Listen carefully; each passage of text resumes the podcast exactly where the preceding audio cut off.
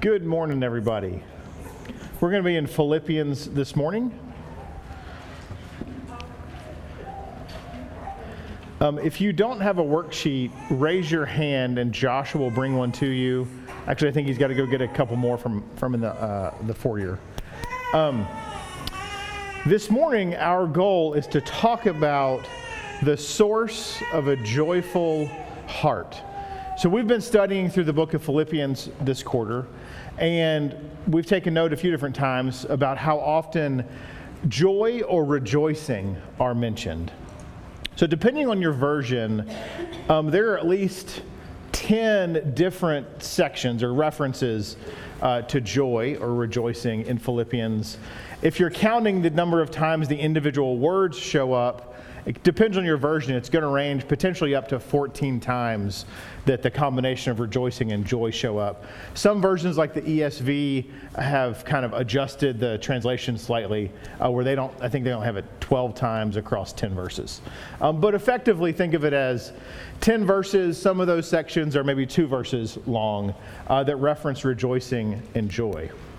One of the things I mentioned as we studied uh, a couple times is a lot of people look at um, chapter 4, maybe 4 verse 4, and say, Rejoice in the Lord always, and again I say rejoice. And they treat that almost as a command.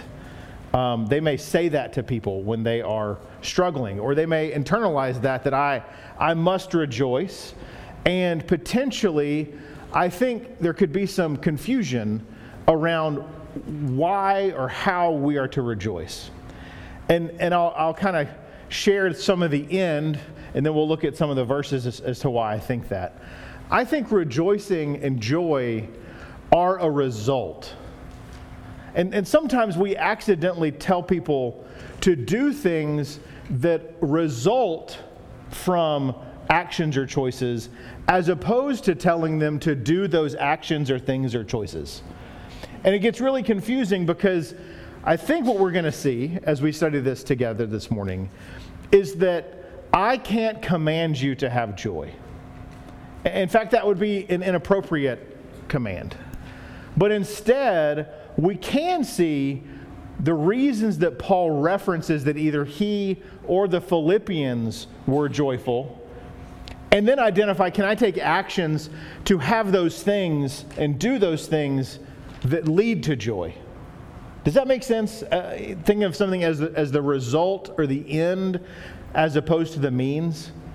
Um, and, and that if we, if we accidentally tell people to just achieve the end, or tell ourselves to just achieve the end, we may actually discourage people. Instead of helping people get joy or helping ourselves access joy, we may actually discourage ourselves because we'll just walk away saying, I, just, I don't feel this joy. I don't feel this joy that you keep telling me to have or that I keep reading I should have. And instead of encouragement, we end up with discouragement, which is the exact opposite of how Paul intends the book. So, on the worksheet in front of you, you have those 10 references. Um, we're going to take time um, to look at the details of each of those and the cause or the source of that, the joy that's referenced. Um, to, to kind of give us maybe an example, let's start with the very first one in 1 verse 4. I'll read uh, verses 3 through 5 just so we have a little bit more than just verse 4. Uh, we're in Philippians uh, chapter 1 right now for those just coming in. I thank my God in all my remembrance of you, always in every prayer of mine for you all, making my prayer with joy. Because of your partnership in the gospel from the first day until now, and I am sure of this that he who began a good work in you will bring it to completion at the day of Jesus Christ. So that we're going to do this one as a practice, so we'll kind of do this together.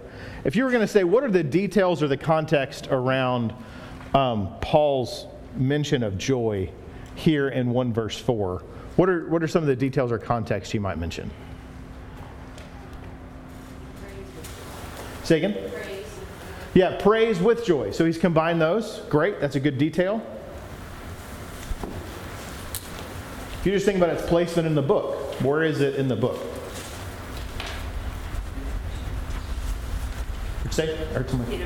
Yeah, it's in the introduction. So this is when he's he's still kind of addressing the church. You know, one and two have a lot of that address, but I, I think that this this section kind of continues that address. Great. So he's he is starting his letter to them, making certain that they know about the joy that he has in praise and prayer for them. What would you say are the causes or the sources potentially of that joy? You have to look outside of verse 4. That's why we read more than that.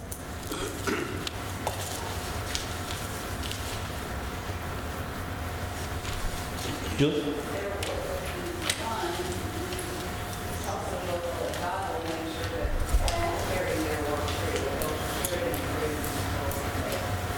Yes, so what Julie said, and those are the two that I have listed, is that um, in verse 5, he mentions it's because of the partnership that they have uh, in the gospel. And then also continuing just past that in verse 6, because he, Christ, will complete the work in them that he began. All right, so hopefully that seems simple enough. Um, I want to give you guys a couple minutes to do the same thing uh, with verse 18 in chapter 1 and verse 25 in chapter 1. So, as you just saw, you might need to look outside of just that singular verse to get both some details and context and also the cause or the source. So, we're going to take, call it two, two and a half minutes, um, read those verses and jot down details, context, case, or cause and source for each.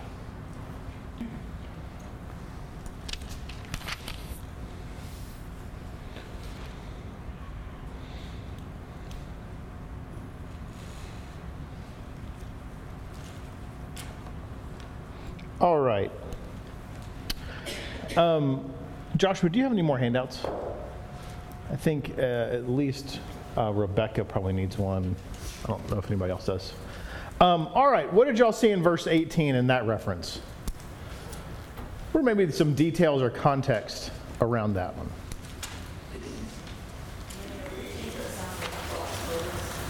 All right, so um, there are many preaching, not always for good reasons uh, are they preaching.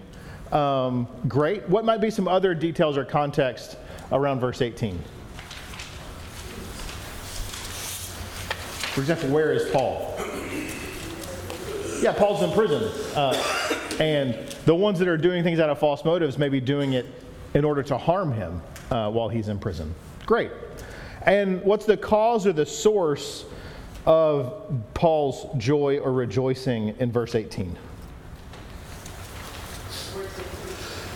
Yeah, so the word's being preached. Even though some are doing it wrongly or falsely, Paul can have rejoicing because the gospel is being proclaimed regardless of ill intent or ill motive. Any other causes or sources that people noticed for that one? That's a powerful lesson for us today. I mean, my goodness, how often do we talk about, well, they're just doing it, he's just doing it to get money. You see what he's doing? Um, all of these things. But what does Paul focus on?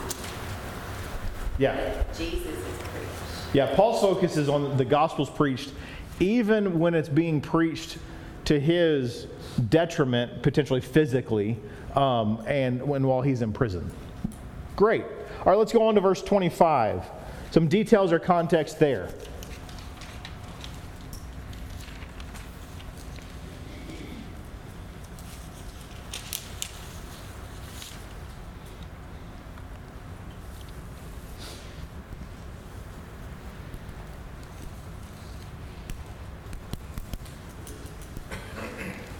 Paul's still considering his circumstances what's best. Yeah. Yeah, so Paul is considering his circumstances.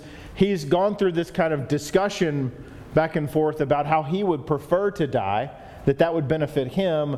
But for their sake, he hopes to stay uh, and, and, and to their benefit. So then in verse 25, convinced of this, I know that I will remain and continue with all for your progress and joy in the faith.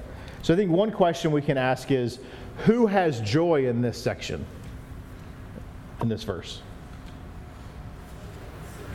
Yeah, this, this is one where he's talking about their joy in the faith. Um, Wayne? You know, I thought possibly it might be Christ will be honored. And it's not only in his body, but by their progress. I Yes. Maybe that the center of the joy was the honor that Christ would get, no matter what happens to him. And he knows that the same thing's going to be with. Yeah, I think that's a that's a great idea for the cause or source of joy. I don't think this one's as clear, just to be certain. Like I'm not, I don't. Some of these I'm like, I, I think I really know. Some of these I'm like, ah, I'm not sure. Um, I think this is one where you have to kind of look for it, and I, I, I do agree with Wayne that there, that Christ being glorified and honored is the source of all the joy in this one, which would also support uh, what he said in verse 18 around the gospel continuing to be preached, even if some were doing it from ill intent. Any other thoughts on the causes or source of joy in verse 25?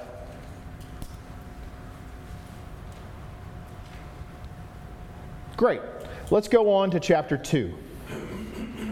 All right, so chapter 2 has the most references of all the chapters. Um, so let's do, uh, let's just do the first two right now 2 verse 2 and 217 through 18. Um, and we'll take just a couple minutes uh, so you guys can make some notes there as well.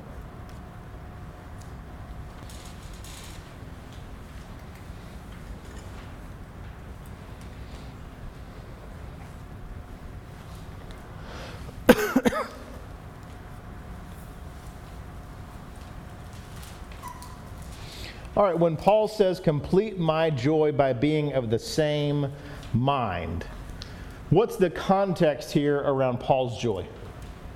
Some details about his circumstances when he says this.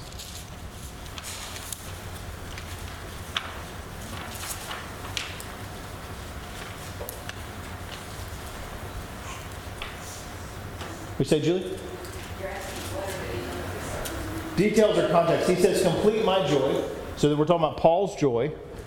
What's the details or context around him saying, complete my joy? He's wanting the Philippians to have unity of mind and to strive for complete gospel. Yeah, so that's the cause and the source. Um, so I think the cause and the source is he's wanting to have unity of mind. And I want to talk a little bit more. I think the cause and the source is more complicated than that. But the details, this can be a little bit repetitive. That's okay. Like, not everything's a unique answer here. It's a four chapter book. Um, so the details and context are don't, don't let the chapter break confuse you, right? It's not just to go back to verse 1. If you look back to the end of chapter 1, sorry, chapter 2, if you look at the end of chapter 1, Paul's talking there about sacrifice, suffering, and those sorts of things. Um, and so he, he then says, um, when we talk about this, uh, sorry, this is amidst trials. I was about to go into 17, 18. So he has trials that he's dealing with. That is like the context of when he says, complete my joy. So Joshua referenced that um, he wants them to be of the same mind, which I think that is the cause and source of joy that he's wanting them to complete. But he gives them details about how to achieve that. It's not just be of one mind and agree. He tells them how, which is the way you enable this. So, what's the how for them to be able to be of one mind and in full accord? The not how, or not out of selfish ambition, not out of Yeah. And he tells them, don't, don't be selfish. You need to care for the interests of others. Um, be like Christ, have a sacrificial heart. Um, don't seek for yourself at all. That's how you achieve that being of one mind, is that you're, you're, seeking, you're seeking for others' interests, not the interests of yourself. That, that's again why, like when I was talking about joy itself, is it's like an it's like an end, but there's means to which we achieve that. That's the same sort of idea here. The end is that they can be of one mind, but the means to get there is that they forego their their own interests and their selves. Um, I think we often mistake this in discussions of unity, where we tell people to agree and be united, but we ignore the fact that the way we agree and are united is that we each forego ourselves and our selfish ambitions. That's how we achieve the one mind. Shirley? And to be think that's one of the things we tend to elevate ourselves. You've done this, you've done that. I haven't done that. And so we have a tendency to elevate ourselves um, up over someone else. Yeah. All right, now 2 17 through 18. What's some more of the context here around the, the joy that Paul speaks about?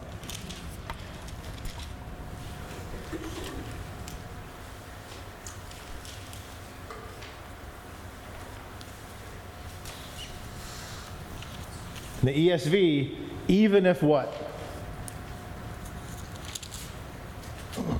Very first part of verse 17.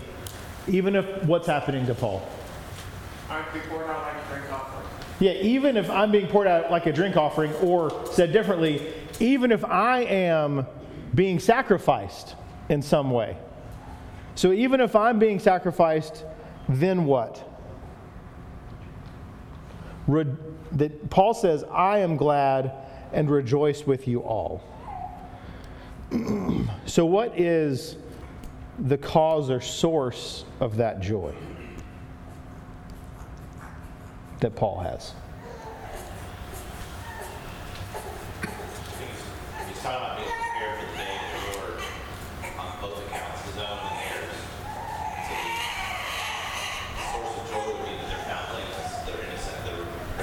Yes.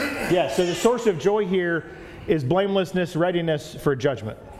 And then just looking at the context of the chapter itself, part of it is, part of the reason for that joy is he's encouraging them to be so different from the world that they are that shining light that demonstrate what Christ is, who Christ is.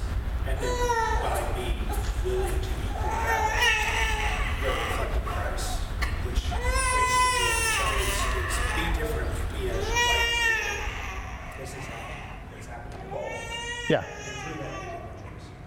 Yeah, so the difference that they have to the world, meaning their blamelessness through Christ, is the source and ultimate the righteousness is the source of that joy. And then in verse 18, he gives a likewise, you also should be glad and rejoice with me.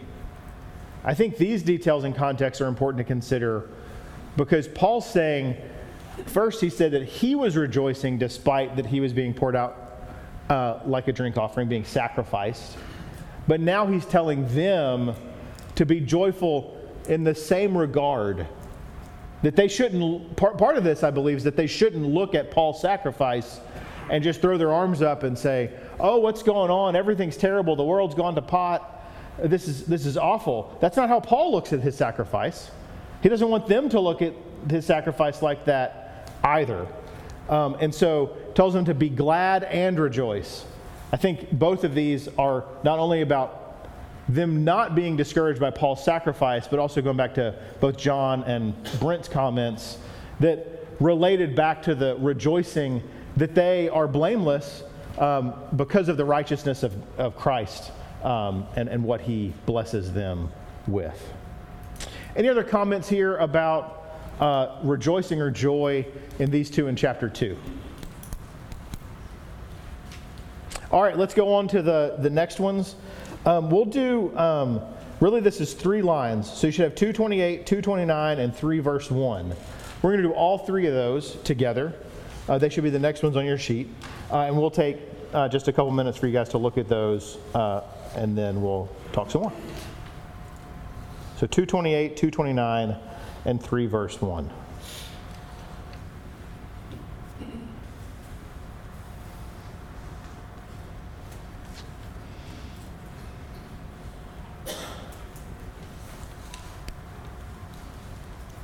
All right. I think the details and context of 28 and 29 are basically the same. So let's talk about those together. So what's the what's the context here as Paul's talking about joy and rejoicing in 28 and 29?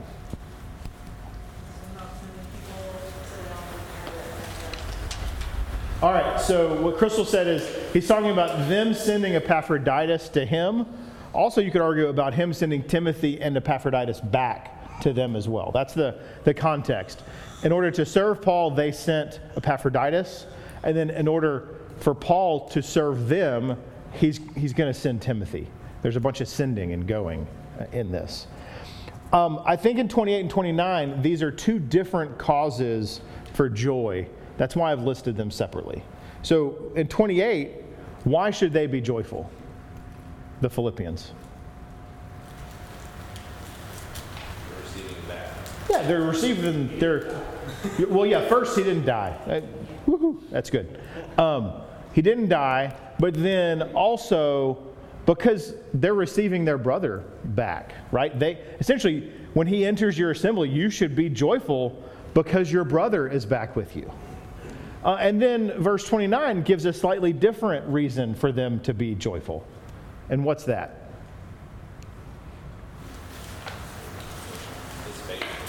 Yeah, so, so now they, need, they should be joyful and rejoice because of Epaphroditus' faithfulness, and says that they should honor such men like him, such servants like him. So there's, there's rejoicing because our friend is with us. That's, that's kind of one set here in 28 and 29. But distinct from that is the joy and rejoicing they should have for all men who are completing works of service like Epaphroditus did. It just so happens that they have a close loved one who's providing this example for them. Um, you could also say, in the context of what's in chapter 2, who else potentially should they honor in such a way also when they receive him? You say? Yeah, Timothy. You should honor and receive Timothy in the same, in the same way. Great. All right, 3 verse 1. What do you think the details and context are here? This one's a little bit, I don't even say harder.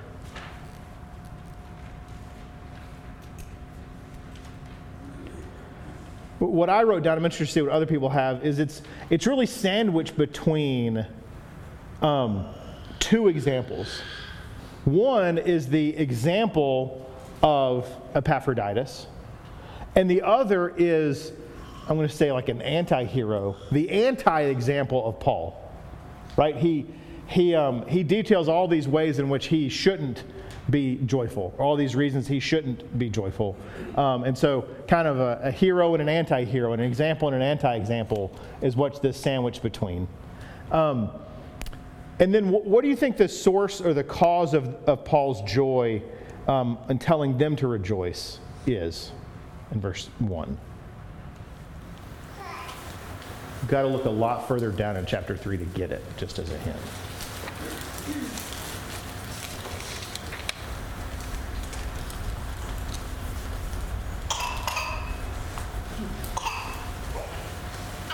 Look at 9 through 12.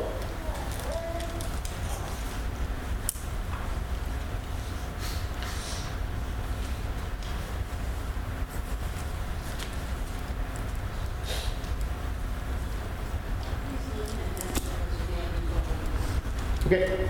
Yeah, Paul's looking ahead towards the end, towards salvation. And why does he get access to salvation? Verses 9 and 10 especially tell us. Through faith in Christ, not by anything that I have done, but the righteousness that comes to me through Christ. Being found in him, not having a righteousness of my own that comes from the law, but that which comes through faith in Christ, the righteousness from God that depends on faith, that I may know him, the power of his resurrection, share his sufferings, become like him in his death, that by any means possible I may attain the resurrection from the dead.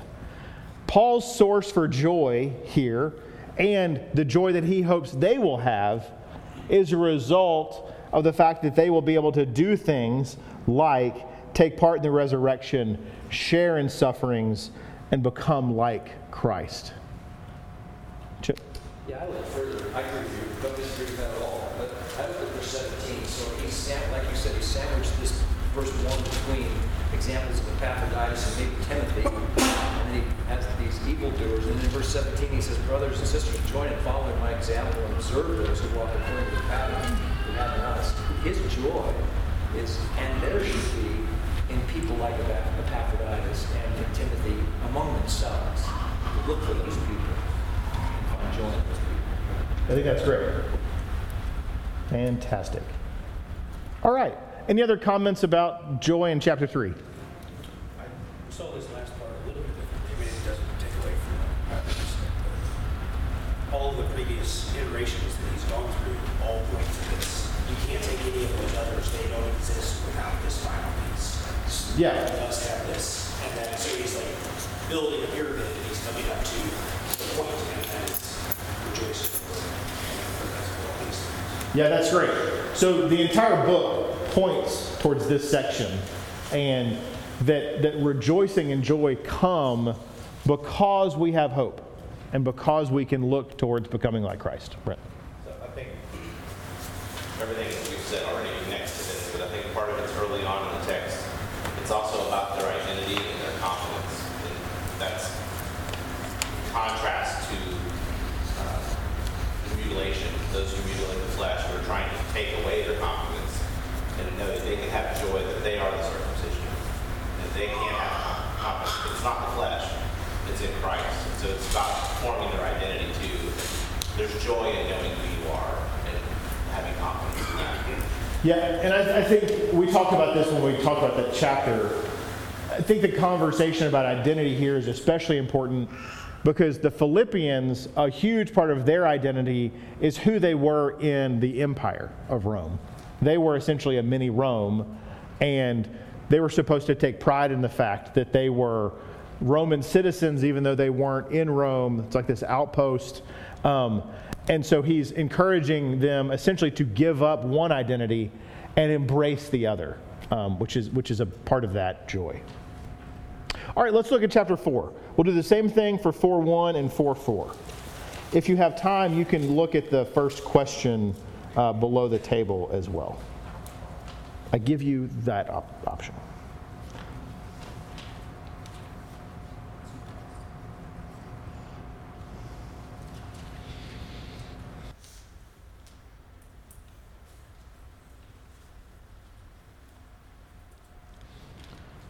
All right, what y'all notice about uh, details or context, cause or source of 4 verse 1? Paul says, My joy and my crown.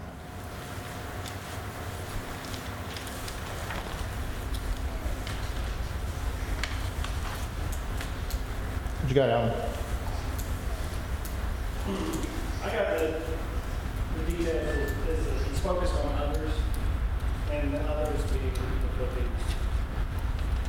And that, and the cause is that they're staying family. So he's rejoicing in the fact that they're staying. Yeah, I think the details or context are about his relationship with them. Therefore, I love and long for you. Um, I think this is in some of the version where it says yearn for you.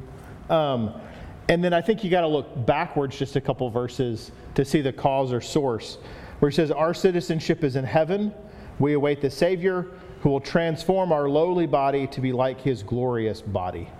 They are Paul's joy and crown because Christ is transforming them into um, something more glorious like himself.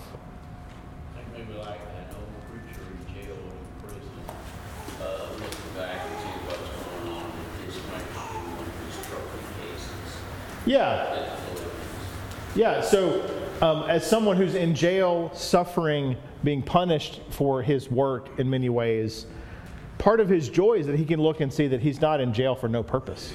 He's not suffering for no reason. That's why they're, they're part of his joy and crown. It's great. What about 4, 4 verse 4?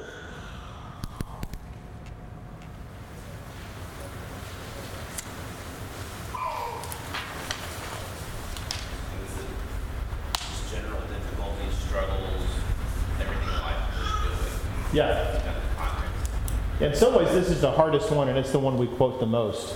Um, and and I, I would say the context is he's just kind of introducing the final words of the, of the book. It's this final exhortation rejoice in the Lord always. And again, I say rejoice. And then there's 20 verses of all of these reasons that you should be able to do that. You're filled with the peace of God, you don't have anxieties, um, you're leaning on Christ, um, so on and so forth. Um, so hopefully you got a minute to think about the, um, that first question or, or comment, summarizing the causes or sources uh, from above. So I think you can group them into a couple categories. Um, Wh- What do you guys see those as? What are the causes or sources of joy if you try to boil down these, call it 10 verses um, into a couple, a couple categories?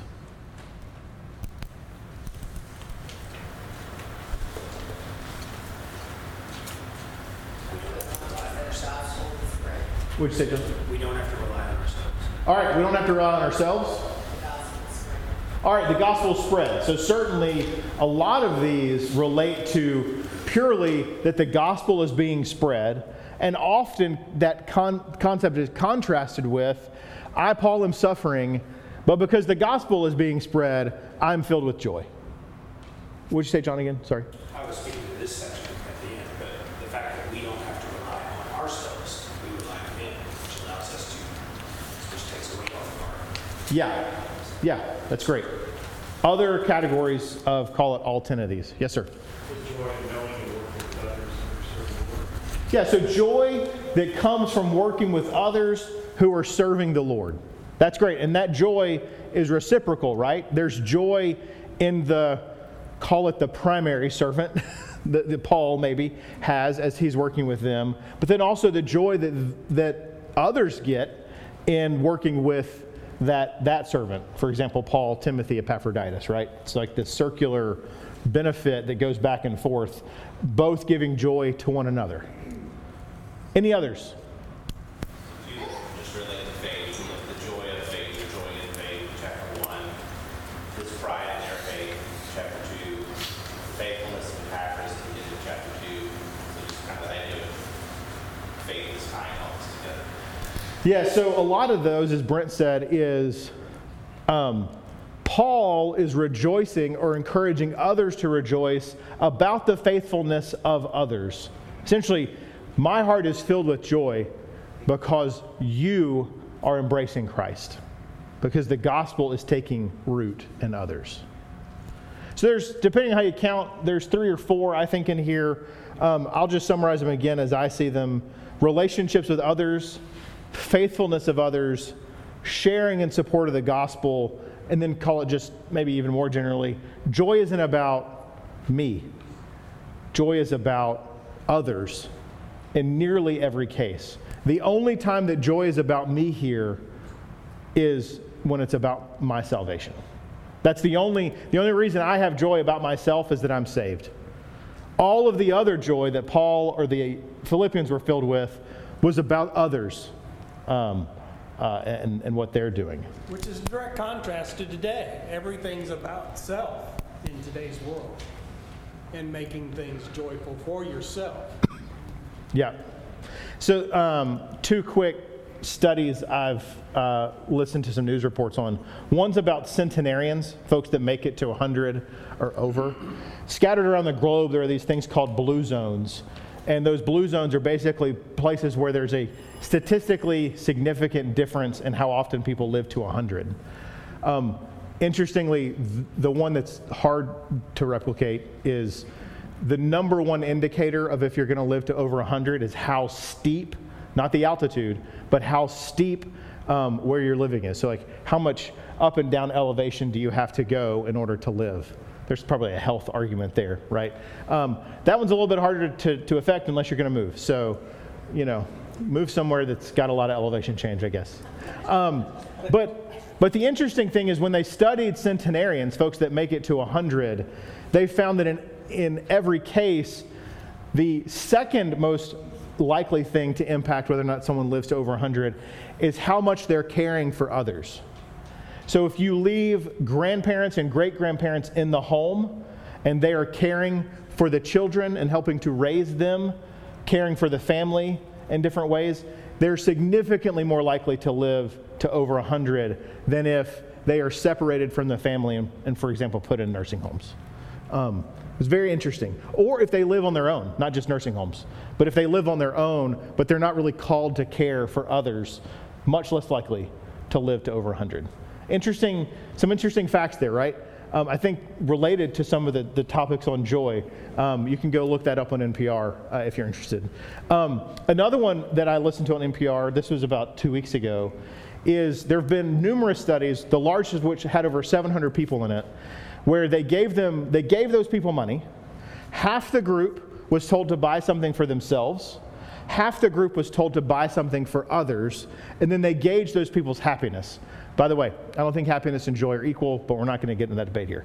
Um, in, in every case, statistically, the people that used the money they were given to buy for others were happier uh, more immediately after they did the thing and for longer than those who bought something for themselves.